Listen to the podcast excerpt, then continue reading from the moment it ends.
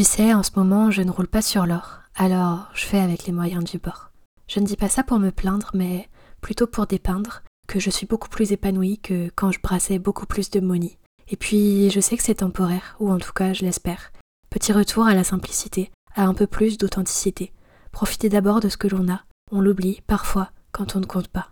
Et puis, c'est fou ce que l'on peut accomplir avec cette contrainte créative, mener sa barque un peu de plaisir et l'imagination s'active.